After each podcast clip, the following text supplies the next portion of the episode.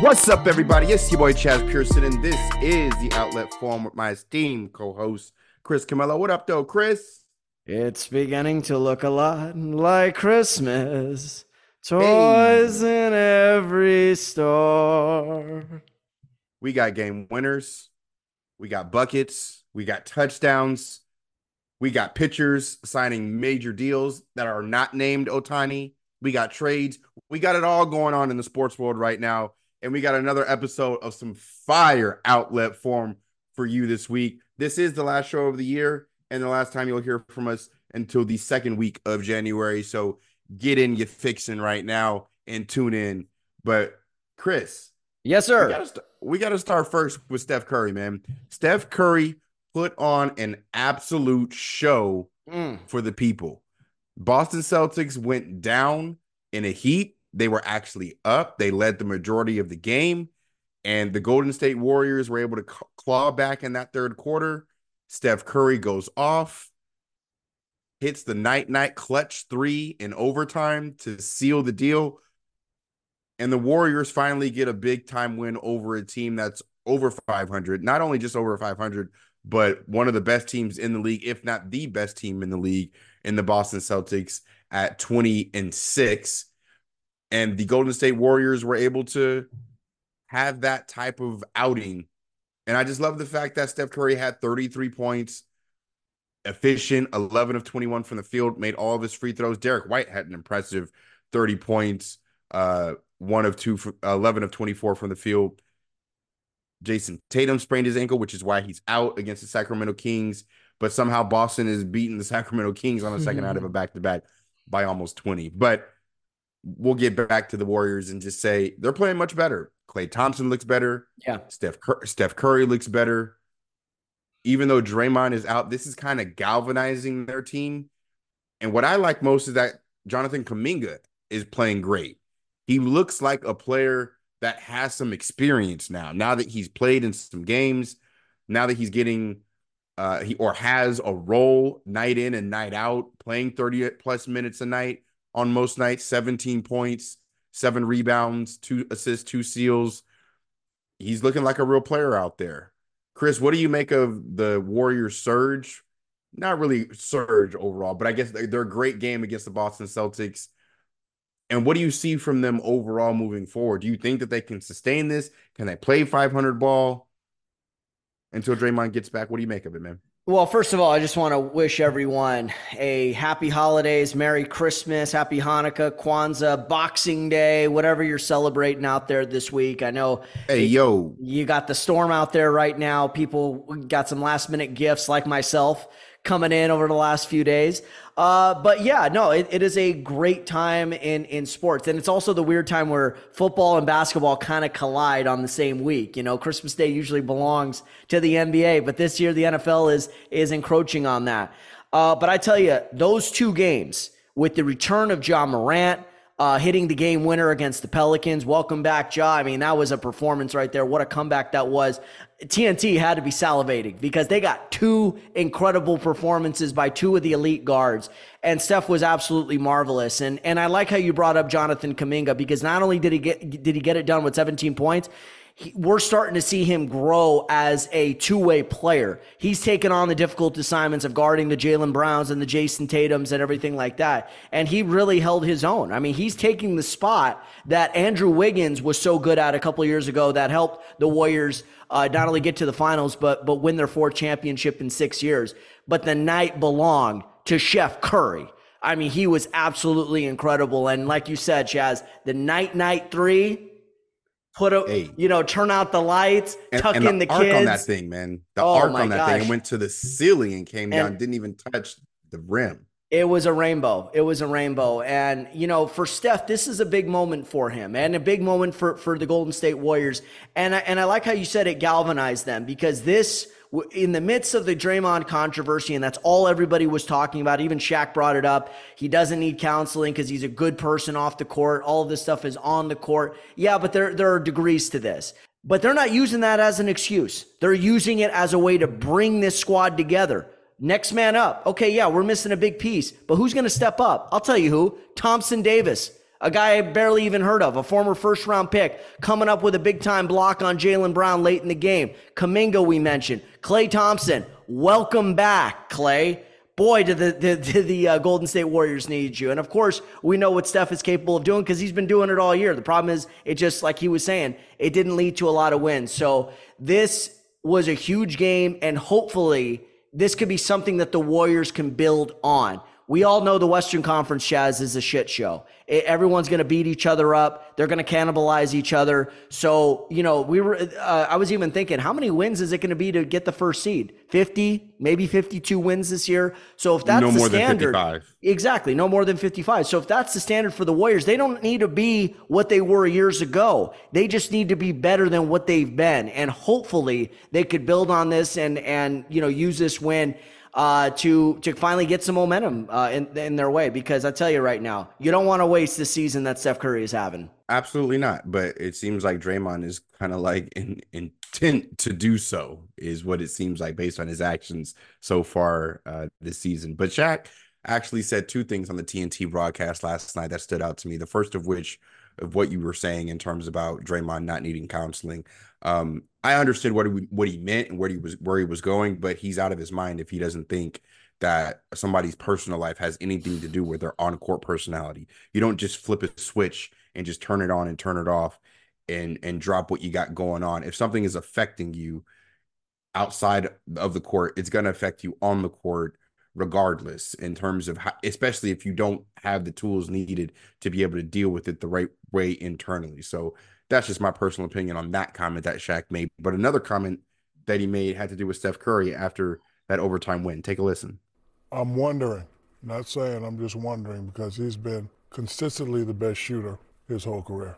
I'm wondering is it time to start putting him as the best player of all time? Best player. I was there. Over, you put him over you. In, in, in the conversation. I'm asking you. Yes. You put him over you. Oh, you yourself Way put better, Steph Curry yes, over you. Yeah, that. This is why he's my favorite player. Cause I'm not saying favorite. Played, he might be my favorite too, but I'm just asking you. I think played, he's better than you? I played 20 years. Watched 20 years before that. I've never seen a guy like him, and he's doing it consistently, and he has championships. You put him Maybe over Michael. Time, no, I, no, I'm not putting them anywhere. I'm saying, okay, you know, for all the chitter chatter, is it time to just put them in the conversation? Think, okay, so we we we did this after the Warriors won the 2022 championship. Mm-hmm. 2022, two years ago. We did this and had this conversation for weeks, if not months on end, after the parade in San Francisco. And we, I mean, we already knew, yes, Steph Curry crack the top 10. Now Shaq's trying to move it a little further and say that is he in the discussion of greatest of all time? I'll be let me just say this. If Steph Curry's name comes up before Kobe's, if you mention LeBron, MJ, Kareem is okay, but the next person has to be Kobe Bryant. Has to be. Yeah. If he comes up before Kobe, that argument is null and void, in my opinion. In my opinion as well, is he a part of the GOAT conversation? No, not just yet one more chip, and then he's in that because of what he's done with transcending the game and then some. But he, that's the beauty of this argument or this this conversation. I'll give it to you like this, Chris. Mm-hmm. He's still playing. He's still playing. There's still a part of the story that's still being written nice. by guys like Harden, Kawhi, PG, Russ, CP3, Draymond, Klay, LeBron, AD. These are all all-time greats. Dame, Giannis, yeah, I probably got too young at that point once I mentioned. Yeah, don't forget but, the Joker. Don't forget Luka. No, no, but but uh, but that's that's what I mean. I yeah, uh, those guys are too young. These right. are guys that are that are, what I'm talking about are guys that are on the backside of their career right. that have a very okay. high chance of being Hall of Famers that still have a part of their story that's being written. Steph Curry as well. So in saying this, it's not to say that Steph Curry is not going to be a part of the GOAT discussion at some point by the time he retires. But in my opinion, I think no, not right now. I think what Kenny said in response to Shaq was great in saying that that conversation really is only for about three or four people LeBron, MJ, Kareem, Kobe. I agreed with him. Once you get after that, you're you you're starting to reach after that in terms of single greatest player of all time. But that's not to say that he's not going to be in the conversation. And I'll even take it a step further and say that Steph Curry will be a part of the conversation of greatest of all time when he's all said and done. What do you make of it? Yeah, it was a very kind of a bold comment that came out of nowhere. And, and this is one of those you have to kind of you have a knee-jerk reaction because the guy has an amazing game. He hits an amazing shot in overtime against a great team. And it definitely gets you feeling some kind of way. I mean, I've always said this, Steph, there are very few players in the history of this game who have been game changers. Guys who changed the game, changed how a position was played.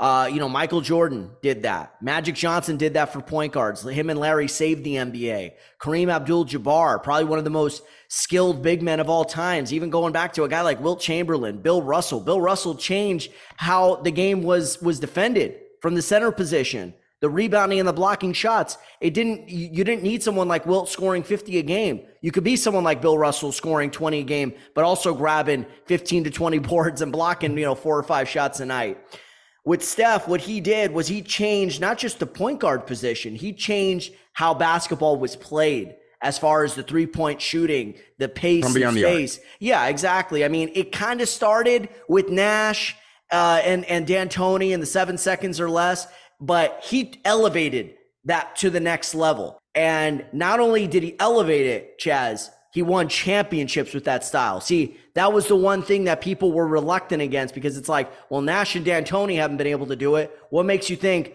Kerr and and Steph and the, or it's uh, Kerr and the Splash Brothers are going to be able to do it? Thank you. I was just about to say that. I don't mean to cut you off. No, but he did not do it singularly by himself. That style of play was implemented because he had a Splash Brother and because he had a coach that supported it, and because he had a teammate in Draymond Green who was offensively challenged, de- defensively great, and set great screens to get both of those guys open. So it's just a perfect storm, and why all four of those guys need to stay together until the end of their careers, until they retire as coaches, as players, yeah. whatever the case may be. But I don't think Steph Curry is singularly by himself. Like Wilt Chamberlain changed the lane. Right. Can't give credit to Steph Curry for that singularly just by himself. And that's where I, that's where I usually judge greatest of all time. It's not just what you do on the court, but did you change? Did you impact something? And it's the same thing in music. Contribute, contribute to yes, yes. It's the same thing in music. It's the same thing in movies or TV. Is there a genre or, or was there a type of show or type of movie that changed how films were made forever? That's always something you can measure greatest of all time. Steph is going to be known as a game changer and one of the all time greats. Obviously, he's already the greatest shooter of all time. You can't take that away. He's a four time champion. He's a finals MVP. He's a two time regular season MVP, multiple time All Star, All NBA, Olympian, uh, or gold medalist uh, for, for the Olympic squad. He's done it all. If he were to retire tomorrow, Chaez, the guy, you could already etch his name into Springfield. I mean, that's just how good he is. I am not. I agree with you. But that's I, hold on. Hold I, I, hold that's on. not that's not the argument though. No, no. I Springfield. Okay, I get it. Let me finish. Okay. I'm ahead. I'm talking about Steph as the collective. All okay. that being said, unfortunately, he still falls a little short compared to Kobe, LeBron, Jordan, as well as I would even say Kareem. A little short. I think all for me, he you could make an argument for him top 10 all time. I think he's done enough to to crack that with everything that's I just e- said. Yeah, that's easy. Yeah, no, no top ten all time.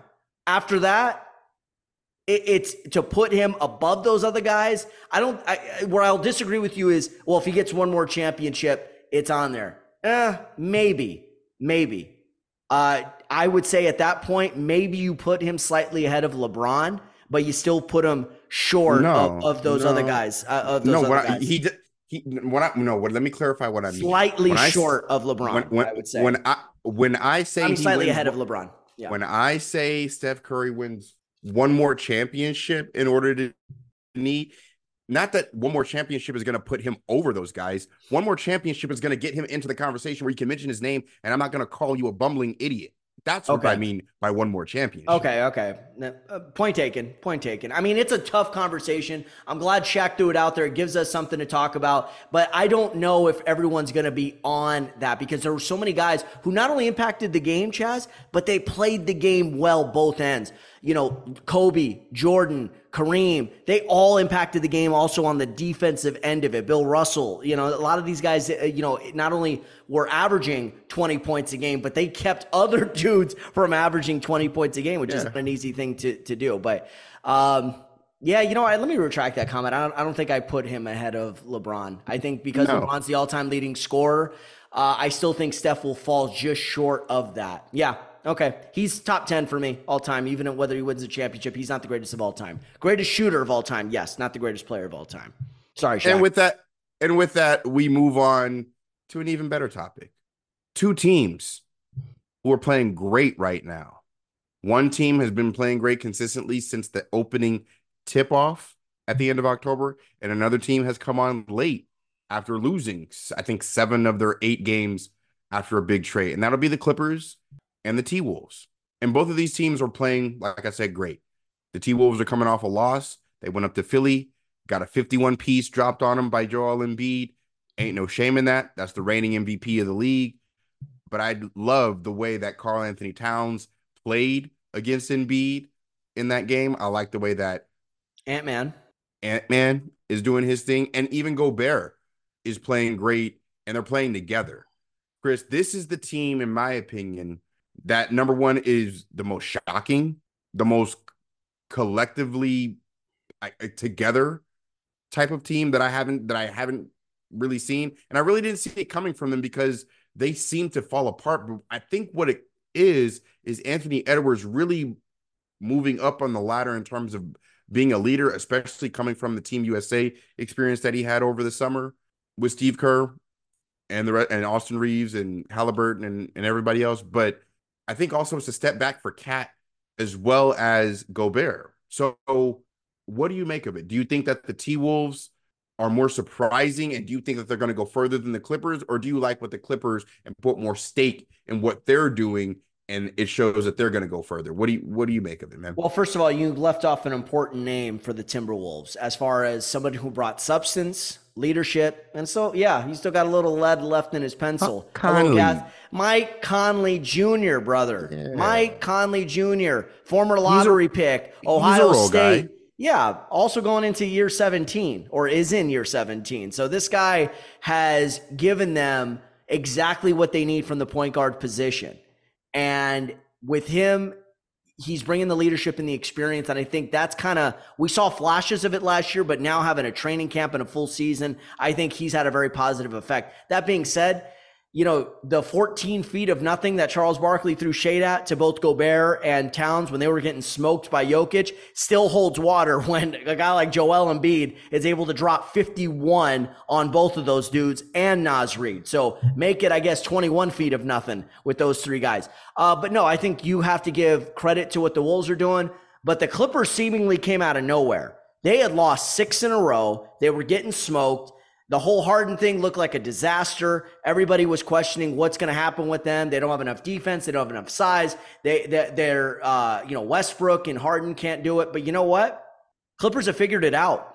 Since the calendar flipped over to December, they have been outstanding. Just won their ninth straight on Tuesday night, uh, beating a very good Dallas Mavericks team at home. And they have not only been winning, Chaez, they've been annihilating the competition. They dropped 151 in Indiana the other night. 151 on the road. So this is a team. Well, Indiana, go ahead. Sorry. No, I'm just saying. And Indiana, yeah, they've been struggling since the right. uh, since, since, the in-season tournament. I'll give you that. A little bit of a qualifier. Yeah, a little bit of yeah, of course. But I, but you have to still give credit. That's not easy to do. To go into, you think the Lakers could go into Indiana right now and drop 151? No. Many teams can't. I wouldn't even see. I, I couldn't even say that the Denver Nuggets could, or or the Celtics, or the Bucks for that matter. So give credit where it's due. I think for the Clippers, what helped them was Russell Westbrook volunteering to come up off the bench, similar to what we saw him do last year with the Lakers. Once he did that with the Lakers, what happened? Good things started happening. They started winning more. They were more Austin balanced and everything. better. Exactly. And you know, I, just like LeBron and Westbrook were not a good fit together, Westbrook and Harden are not a great fit on the court together. So now what Westbrook, even though the numbers aren't flashy, he stabilizes that second unit. Good fit with Pat Mann and Powell, and also too, you called this out, and and I agree. The Daniel Theis signing was sneaky good. They needed a backup center to to replace. Yeah, that was a good call.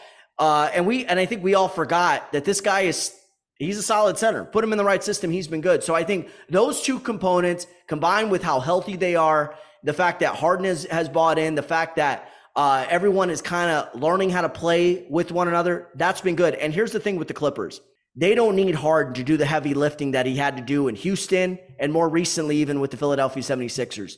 If they can get a 18 to 22 point performance out of him with seven to 10 assists and one turnover, then you could defer the heavy lifting to Kawhi and PG. So if you're thinking long term, Harden and health are going to be the two keys to victory on there. And maybe they might need one more defensive minded wing. I don't know why PJ Tucker's fallen out, but he has. But I think the Clippers' long term potential is better than Minnesota. And I think the loss against Embiid and the Sixers, not the fact that they lost, but what they gave up to Embiid basically it vindicates what I believe about the Minnesota Timberwolves. They're on the rise, but they're not quite there yet. I like the Clippers. I like what they're doing. I think, I think, I gotta agree with you, man. You talked me into it. You talked me into it. I'm I'm rolling with the Clippers over the Wolves. They're gonna have a they're gonna finish better. They're gonna have a better season towards the end. And the but Chaez, it, I'm talking long term potential. Even if the long, Wolves, even if long term, yeah. Long term, I'm definitely. And here's here's the thing. I'll take it a step further and just say this before we move on. I think that Harden and Kawhi is actually the combination that we thought PG and Kawhi was going to be. It just early early sample size. Yeah. But I think that Harden just does so much more from a playmaking and just flow of the offense type deal that PG just doesn't have in his bag. And I think if they how nice would the Clippers be if they just built around Kawhi and Harden, kept Russ off the bench, and traded PG for two more solid guys rather than yeah. one guy that's more injury prone. Like, how much more depth could that could the Clippers have if they if they got up off PG? And, and you could still develop Terance Mann because I'm and telling developed, you, and and yeah. just and just and, and, and we're just deep because they just have a uh, an embarrassment of riches at this point in right. terms of how they figured it out. And this is for Ty Lue.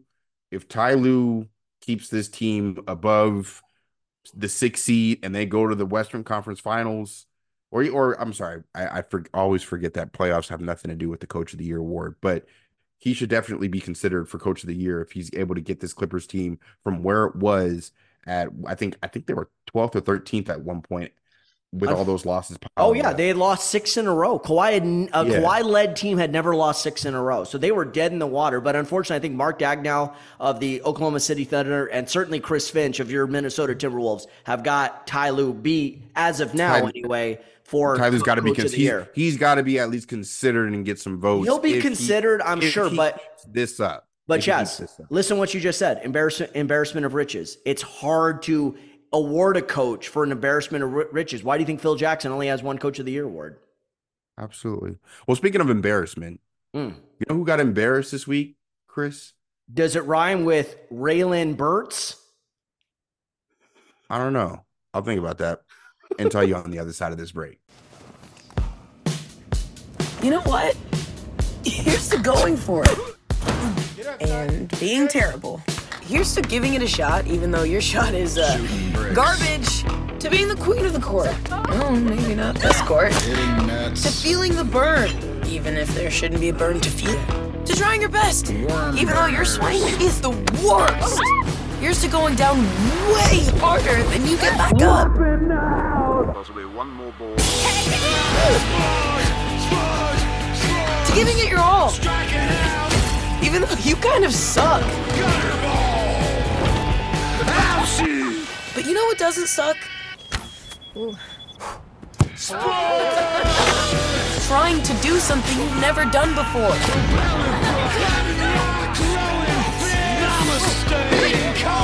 That doesn't suck at all. Not even a little.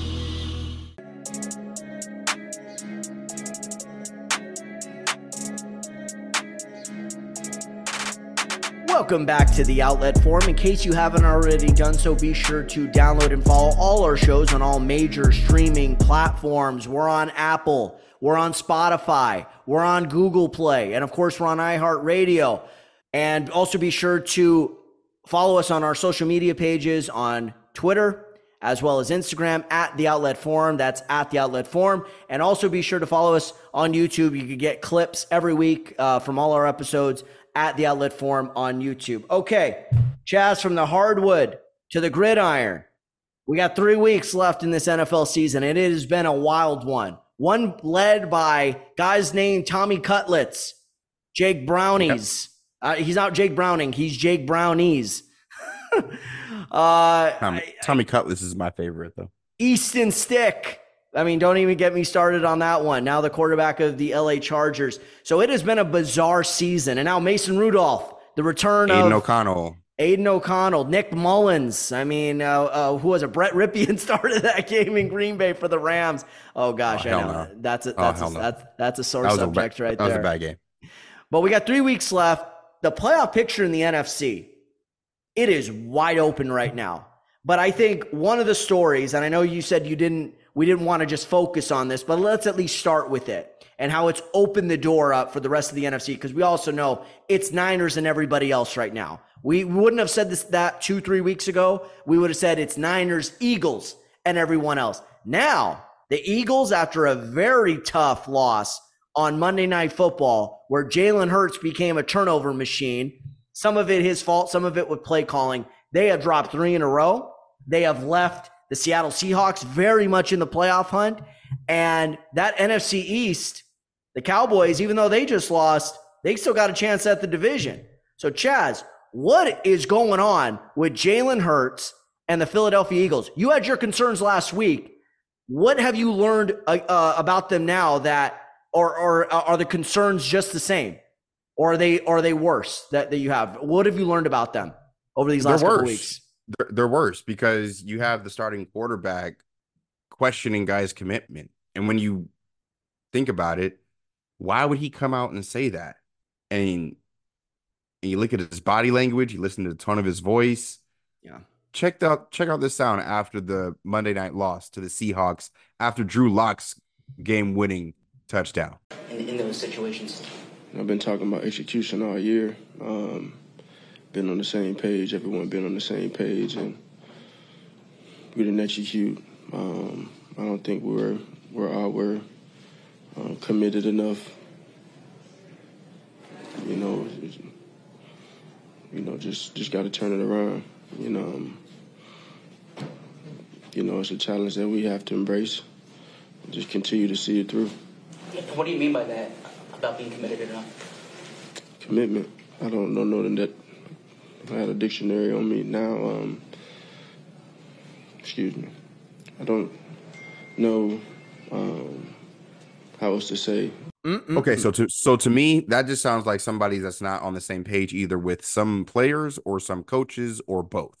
That's what that sounds like to me, because the secondary is beat up. Darius Slay is out. He had a arthroscopic surgery, so but he's been getting torched all year. James Bradberry the fourth, he got torched on the last two plays that set up both of those great throws by Drew Lock. A little fluky, a little lucky, but hey, it is what it is. I obviously had the Philadelphia Eagles to cover. They did not cover. No, they were. I did too. I had the under. That was the only thing I cashed that night. But but getting back to the Philadelphia Eagles, I just think that there's something going on in that building that's bigger than just football.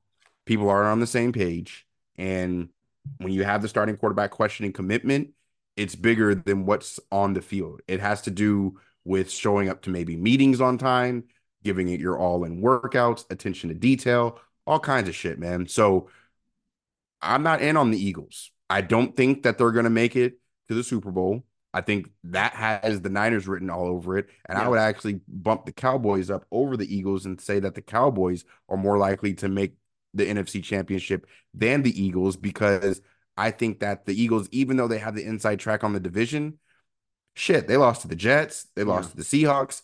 Now they have a pretty Bills, easy schedule. Almost the Bills. No, they, they they they have a pretty easy schedule the rest of the way, but I just think that the, the that the Cowboys could, if they face them, they definitely could beat them. They're definitely not scared of them, mm-hmm. and the Eagles are definitely weaker. I'm actually more inclined at what's happening at the bottom of the NFC and the, and the AFC as well. But I'll stick with the NFC since we're already on it. What the Rams are doing, yeah, what the what the Vikings had failed to do over the weekend after being up over the Bengals by a couple scores and Ja'Marr Chase being out.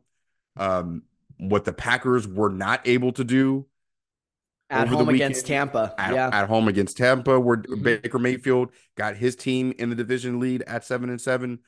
I think it's just interesting at what's going on, especially with Detroit not playing their greatest football, and whoever gets that six seed is probably going to have a pretty good chance of going into Detroit and beating them. So hopefully it's the Rams, which is my team. They have a really good chance, especially with the game they got on Thursday against the Saints. I'm really curious. I'm going to be a tough one, but I think yeah. that if they can get that one, very likely that they'll not only get in the playoffs, but possibly get that six seed, um, especially with the Vikings still having the Lions twice, once on the road, once at home. And I just think that ultimately the Seahawks aren't going to be the team that gets in. If I had to pick the teams that are going to get in, it's the teams that are already set to get in right now. So that would be the Bucs, the Cowboys, the Vikings, the Rams, the C, uh, the Lions, the Niners, the Eagles. Those are the teams in the NFC. Now, really quick, just getting over to the AFC, very disappointed in the Jaguars and what they look like, and Trevor Lawrence looking like a rookie quarterback and dropping the ball without even. I, he's hurt right now. Him. He's hurt like, right now. Yeah, that ankle. Look, no, look, no, I'm I, not trying to. I'm just saying. He ain't got nothing look, to do with your hands and dropping the ball. No, that's right. Yeah, I, I, agree with you. But I'm saying he's clearly not 100. percent Yeah, they're another team that's almost kind of taken an Eagles type drop off over these last uh, cu- couple of weeks. You know, a tough loss. I think who they lose to? They lost to uh, the Browns, didn't they? Then they lose uh, to to Flacco and the Browns, and yeah. So I mean, there's yeah, been a, so. lot. There, has been a lot going on on that en- end of it, and uh, you know, I I mean, give credit to the Ravens. Ravens right now, uh, they're the one one of the teams that we're not talking about. Everyone keeps talking about in the AFC, the Chiefs, the Bills. You know, are are they going to figure it out? Freaking Baltimore, man. They, you know, they've had some tough losses, and all their losses have kind of been self-inflicted. Had they played a little bit better against Indy and the Steelers, uh, and, Cleveland, and, and, the Cleveland. That game was in oh, the bag. Oh my gosh, how they coughed that one up. Up, up by two touchdowns. Right, but see, it seems as though they've learned their lesson. And in their wins, Chaez, they've been dominant. And in their losses, it's like a play here, a play there. They have been really good. So, so to say that the Jaguars got smoked, yes, they did, but they got smoked by the number one team in the AFC. Yeah, uh, but no, I'm look. So just to provide, would you say, would you say would you say the Jags are better than the Rams or have had a better season than the Rams? Overall, yeah. I think so. Both those team both those teams played the right Ravens. Who's the better team? The, the Jags or the Rams? kind of a kind of a tough one right there. I would say I, I, would say the Rams are playing better right now, but okay, I think the Jags who, have had the better season. Who played the Ravens tougher? Okay, I just said the Rams did, but I'm saying going back to your question, who's had the better season? You can't judge that based. No, no, no. I, I asked you a different question. Who's the better team right now?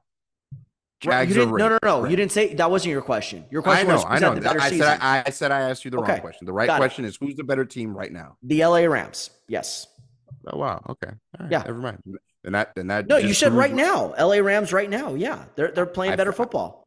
I figured you would still say the Jags. No. I think the Jags have. I would. I, I would argue that the Jags have better players, and if they play to the absolute top capabilities, they're way better than the Rams. Once again, but, you said right now. You said prisoner overall, of the moment, Chaez. Overall, they're not supposed to be able to play worse against the Ravens than the Rams did. That's all I'm saying. I but, agree with you. Which is why I said the Rams. ultimately, I think it's going in the AFC. I'm still picking the Chiefs.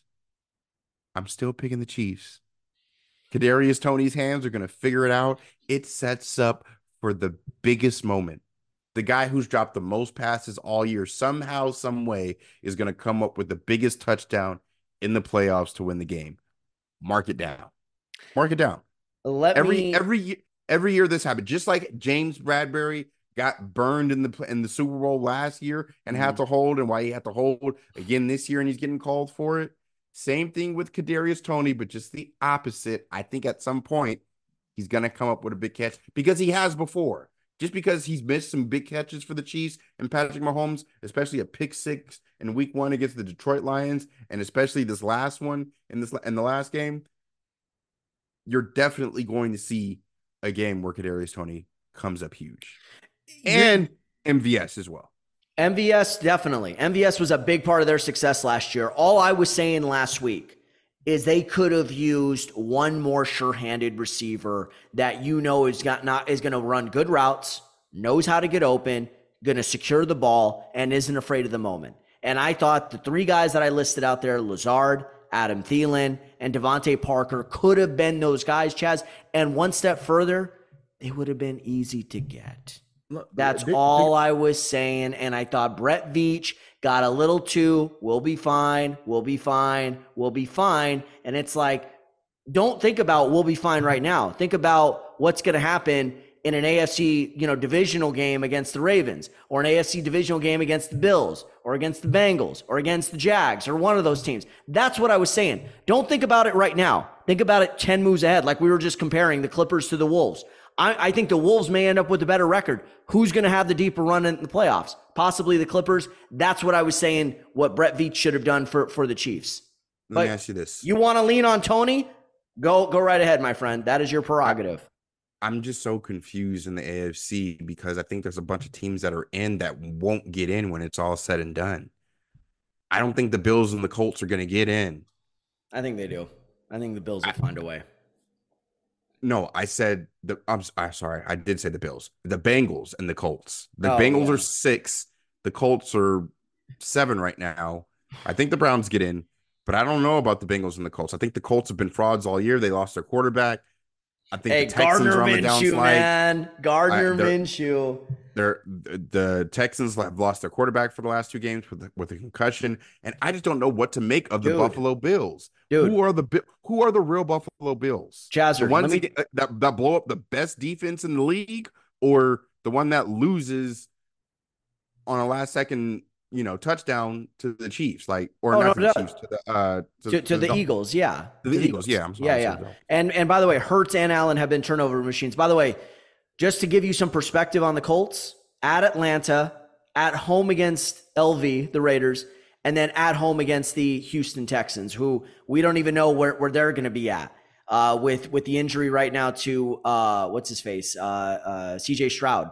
Although Case Keenum, they won that game last week, so they're they're still very much alive. That could be a playoff game uh, right then and there. That could decide the playoffs. So you know, give Gardner Minshew and furthermore Shane Steichen, the rookie head coach in Indy, they've done they have surpassed expectations. Even if they don't end up making the playoffs, Chaez, which I think they might be able to sneak in just based on schedule, strength of schedule, all three of those games are winnable. They're not facing a Buffalo, a KC, a Baltimore, any of those teams. And by the way, they beat Baltimore this year. So that's not even uh, you know saying saying a whole lot. Um, so wh- who's in it right now? Miami, KC. Who who's in the playoff picture for sure? My, Baltimore, Miami? Cleveland, Jacksonville. Baltimore, Cleveland. Seven teams, right? That make it seven teams. C- Cincinnati and Indianapolis. Yeah, since okay, yeah, I think I think Indy's going to find a way. But you're right though. You've got uh, five teams at eight and six. The so. volatility because Miami can't be trusted right? They've had some very disappointing losses, including to the Tennessee Titans on Monday Night Football, up two scores with three minutes to go. You think that game is over, and they found found a way to lose that game. So I wonder if they're frauds. Like you're talking about Indy being frauds. I think Miami's a fraud, to be quite honest with you. I'm just gonna say this. I think none of this matters. I think the Super Bowl has the Niners name written all over it, and it's theirs to lose. I know, but we're talking AFC, NFC. I 100. I know, I know, I know. I know. I just, I just, it just popped in my head. I was just looking at everything, and I was just like, you know what? Like this next game on on Christmas from the uh, Ravens and the Niners, I like the spread. Ravens plus five and a half because how can you give that team almost six points on the road? But you got to take it. It's just too many points. But the Niners are gonna I think win not only win that game, they could win out for the rest of the season until they get to the Rams and then just rest everybody. Well, hold on. Are they oh, who who gets a bye? By the way, is there two teams team. that get the bye? Just the top, top team, team in each conference. And you know One. what? With the Eagles dropping off, Cowboys where they're at right now, I don't see anyone else. Yeah, definitely not anyone from the NFC South. Yeah, I, I think if they sit Purdy in them, but then again, they may want to F with the Rams. I don't know that week 18 is going to be very interesting. And there's a reason why, Chaez, right now, the time says TBA for week 18, yeah. Jan, uh, yeah. January so, 7th. So, because they want everybody to play at the same time. So that way you have all the motivation in the world to do your best. So I like that they do that for the fans, and I look forward to week 18. Or is it 19? 18. 18. Week 18. Now, another sport, another signing, another pitcher to watch. The Yamamoto watch is still going on. It swayed this way and that way. But in the meantime, the Dodgers have still made move after move. They announced Shohei Ohtani. They announced the fact that he had deferrals. They announced the fact that he has a clause, a key man clause that says that if uh, Friedman and Mark Walter are gone, then he's gone or could be gone if he decides to go. But in the midst of all that, they traded for Tyler Glasnow and then signed him to an extension. Overall, six years, $135 million. The Dodgers get another ace, another guy at the top of their rotation and they're still hunting for more. They're using exactly what the deferrals in Ohtani's contract are for, and they're in on Yamamoto. Yeah. They had a meeting with him. I guess purportedly Yamamoto was very impressed with Ohtani being in that meeting. Sure. Just like just like how the Dodgers closed Ohtani with that Kobe video that they had from six years ago that they kept in the stash which I loved. Yeah, loved that was that story. That was pretty awesome. And by the way, Ohtani has wasted no time. He signed that contract to be like, I'm in. Let, let me help you out. Even Tyler Glasnow, the newest Dodger. By the way, that extension was for four years, 110 million plus the 25 he's making this upcoming season for a total of five years, 135 million. But Chaez, listen what he said on on what Ohtani told him during the recruit meeting, the recruiting meeting. And when in all of that did you get the Shohei Ohtani video?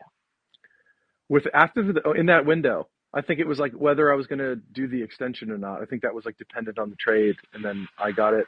Well, I don't even remember when it was. I woke up one morning though, and then my GM sent it to me, and there was like a translation under it, and I was like, "That's kind of cool. Like this is this is adding a lot of points." Uh, and just being on his team and then having him send me a video was, was pretty sick. I was it was a nice morning to wake up to that. Yeah, did, did you, you that video? Say again. Did you keep that video? Like, is that yeah, is that it. saved? Did you like hit the little icon next to it and like save it to your? To yeah, your it's in my camera roll for sure. are you gonna Are you gonna send that to somebody else and be like? yeah, exactly. it was in Japanese too, so I could. Eh, for all I know, it could have just been like a random video about something, but I had like a translation paragraph, so I don't know. That is a good idea though. Yeah, try and get someone else in the future years. See if they'll send a video. It's a good idea. That's what I mean. So not only does Ohtani want Glasnow with him in the rotation once Ohtani, of course, is healthy enough to pitch. He's like, I, I, I want to hit some home runs uh, for you. And, you know, that's the one thing with Glasnow is it's his career, specifically the last three, four years have been riddled with injury. And I think that's, you know, when people say, oh, well, look at his postseason numbers, a 5.72 career ERA.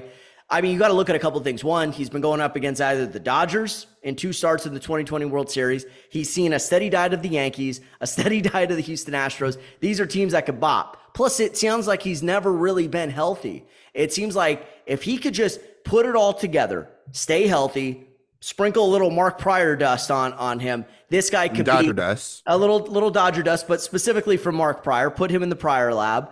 This guy could be an elite pitcher. That's that's always been the issue with with the Dodgers, uh, or I'm sorry, with uh, with Tyler Glasnow. So and plus he's back home. The guy's a Santa Clarita native, and he's back home pitching for his hometown team. But here's the thing, Chaez. I know everyone's on Yamamoto watch, but I found the Dodgers. I'm looking at plans B and C. Keep your eyes on Blake Snell. Everything's been quiet. No one's talking about Blake Snell. Corbin Burnes. Corbin Burnes. That's another. Can story. I interest you a little little Corbin Burnes action on and, the side. And to be quite honest, Burnes being a former uh, Cy Young Award winner, that's a guy I would definitely. He's a proven winner in this league, and this is a guy who has also been, you know, been to the postseason. He's pitched in some big games. Not to say Snell hasn't. I'd be good with either one of them. Um, but with Burnes, you're gonna have to cough up something. Are you willing to cough up a Landon Knack, a Gavin Stone, and maybe even part ways with Miguel Vargas and Michael Busch before their value takes any more of a hit. And the thing about it is, you don't have any, not only these guys suspect at the plate, you don't have any positions to really play them in the field, especially now with Mookie taking over at second base. Michael Busch is not a good enough left fielder. You may want to sell high on these guys and give them an opportunity to start every day somewhere. So that's why I would keep the Corbin Burnes line open in case things don't work out with Yamamoto. Your me thoughts? say this. I I like that. I I know you like to play it safe a little bit more than I do. Have that you know sure thing, that plan B, that back pocket to fall back on. But I'm all in on Yamamoto because if the Dodgers get him, they completely transform their entire rotation and it sets them up for the future as well. And sure. they get a lot more depth also to go with the young guns that they already have, to go with guys that are going to be Walker coming Buehler, back. Yeah, Walker May. Like I, am thinking about Buehler. I'm talking May. I'm thinking Gonsolin. I'm thinking Bobby Miller. I'm thinking yeah. Yamamoto. I'm thinking Ohtani next year. Hopefully. Oh, Emmett Sheehan, know, maybe. Just, I'm huh? Emmett Sheehan, unless he's dealt. Sheehan, yeah. uh, obviously. So I'm just. I, that's the biggest thing because for the the Dodgers, I'm not really concerned about their bats. The reason why is because I think that Ohtani, I said it last week, injects that kind of fervor into them, that competitive edge. Their bats are going to wake up in October just by having Ohtani on the roster, especially if he's in uniform and not hurt. But that pitching staff, they did good. The bullpen was good. It yeah. was the starters that did them in. So they got to get Yamamoto. And whatever it takes, I don't care if it takes 350 or even 375 he deferred $68 million per year to go get for this. Yeah. For this. There's no other player that you could even offer this kind of money to that would make that m- amount of sense. This is why he deferred that much money. Go get Yamamoto. And by the way, I have one question. Where the hell was Hideo Nomo at that pitch meeting? One of the first Japanese greats, and where did he sign, Chaez? Rookie of the year in 95? with the LA Dodgers. Dodgers and one of the few pitchers, I think one of the only pitchers to ever throw a no hitter at Coors Field. The most oh, wow. pitcher friendly part. Oh wow. I yeah. didn't know that. That was a great, great stat. My hey, my man is on that, guys, because Hell I didn't yeah. think he had that. That that sounded like it was off the top of the dome too. It doesn't even look like you looked down to read that. Either. Oh, I didn't but, read shit, dog. I was looking at you the whole time. Let, let me let me just say let me just let me just say this as well. Like I I just think that it comes down to the Yankees and the Dodgers. I don't think that the Mets are in it as much as they say they are, and I don't think that the uh who's the Giants? Giants. Giants. Yeah. I, I just I I think that Ohtani not going there has is going to rub off on Yamamoto just a little bit because he, from what I read, enjoys the bright lights. So it, it sounds like Yankees or Dodgers Mets and, a little bit more of a distant third. Yeah, and and two things happen with the Mets. One, they traded for Houser, uh, another good starting pitcher. Now that doesn't necessarily take them out of the Yamamoto sweepstakes, but to me, it does two things. It certainly makes the situation a little more murkier and it opens up the possibility that maybe the Brewers might be selling more than they're letting on. Because originally they were saying, Chaez, no on Corbin Burnes. We're going to keep him. And, you know, if we deal him, it's going to be probably not till the summertime during the trade deadline. So that's a few things that have kind of opened up the doors. That's why I brought up the Burnes situation that if you strike out on Yamamoto, it's not the end of the world knowing you could still maybe strike a deal later to get Corbin Burnes, or you turn your attention to Blake Snell. And we and let's agree, the Dodgers could use another lefty in that rotation, especially with the you know the uncertain status of Clayton Kershaw and the fact that Julio Diaz is probably not going to pitch in the MLB at all next year, and and who knows, or ever again, or ever again, exactly. But here's the other thing to watch out for with the Yankees. Just like the Dodgers have a history of signing Japanese born players. So do the Yankees. Hideki Matsui, Masahiro Tanaka. I'll even take it back to the 90s. Even though he was a disaster, Hideki Irabu. So they have got a history of that, just like the Dodgers do. Matsui wasn't Hideki Matsui, and and they eventually signed Ichiro, but they didn't they didn't draft Ichiro. They they signed him toward on the right, back right. nine of, of his career. So uh, they definitely have a history. Back, back three. well, yeah, right. well, he saw he had the salt and pepper, uh, salt and pepper, but Dodgers are in good shape. They've got options. They could go the trade route. They can go the signing route. Like you said, this deferment, the, the, the name of our episode last week, the great deferment, has set up a whole plethora of opportunities. But I also want to keep one more thing in, in, in mind before we wrap up. They could still use one more right-handed bat. They can play the left field. And who do you like? Oh, I've been saying this guy's name for for weeks, if not months. Teoscar Hernandez, coming off a really good season with the Seattle Mariners. Before that, he was a solid uh, hitter uh, with the uh, with the Toronto Blue Jays. He brings an element of swag. He's the Diet Coke version of what the Dodgers would have liked to have gotten in Randy Arozarena. You, you know, you you start him over who? Who? Uh, Teoscar? Yeah. Yeah. No, he would. He would. He could start in right. So you could platoon him with Jason Heyward uh, and and put him in right field, or you could put him in left. And you've also got Manuel Margot, who could play center and right. Who they also that's that who, was a th- that's who I want in the lineup. Yeah, Margot. Margot's solid. Margot's a solid hitter. No question about it. And I think that's a little bit of insurance in case James Outman hits a sophomore slump and has to be optioned to AAA at some point. I hope that doesn't oh, happen. Gavin I hope no no no James Gavin. I know I know, but Gavin Lux revenge season coming. Exactly. And and who do you have backing him up? Miguel Rojas. What I am saying, Chaez, is you want to be covered in all these areas. And when I look at this Dodger lineup and I look at the outfield, I'm like, it's solid. I just think they it, maybe I'm crazy if they say Chris Taylor is going to be the everyday left fielder, I'm cool with that. Taylor had a solid season last year hitting the ball, and he was certainly clutch for the Dodgers. And Chaez, let's be honest, he was the only one, in addition to Will Smith, who hit in in in the series against Arizona. You know, yeah. everyone else was a ghost town, especially Mookie and Freddie. Don't even get me started. But Teoscar oh. Hernandez, oh. Kike, if he's available, maybe you maybe you have a reunion with with him and or Joc. But one more outfielder bat would be nice. I'd love J. I'd love for it to be JD, but that's not going to happen. Okay. Probably, probably not. But I'm, I'm excited. I'm. This is the most excited I've been for an MLB season probably ever. Probably, no, actually, the, the most exciting one was after we got Freddie, and then the most exciting one before that was when we got Mookie, and then the most yeah. exciting one before that was after we uh won the World or got to the World Series and thought we were going to win in 2018, but then Mookie did it to us when he was in Boston. So they had a historic season. But man, just love this sports shit, man. You guys know we bleed this shit. So listen to us every week. Tap in with us, give us those comments, give us that feedback. You know, we don't, you know, shy away from any of that. So we'd like to hear what you guys think, what your opinions are. You guys know where to get at me on Instagram at Chaez P, on Twitter at Chaez Pearson. Chris, where can they get at you, my man? You could always follow me on Twitter at Chris underscore camello on Instagram, uh, see camello One, and of course, be sure to follow us on our social media pages at the Outlet Forum. That's at the Outlet Forum, Twitter, Instagram, YouTube.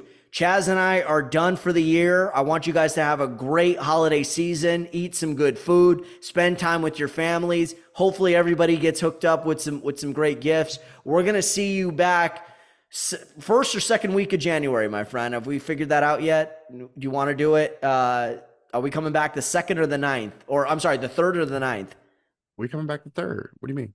Okay. No, just want to make sure. So we'll be back. We're not taking two weeks off. We're only taking one week off, but we'll be back in a couple weeks before you even knew we were gone. It's too, it's too much going on. Too much going on. Exactly. All right. Great stuff, my friend. Appreciate you guys tapping in. And I'm about to have a baby as well. Man, life is going on. See you guys next week or two weeks from now. Sorry. Peace.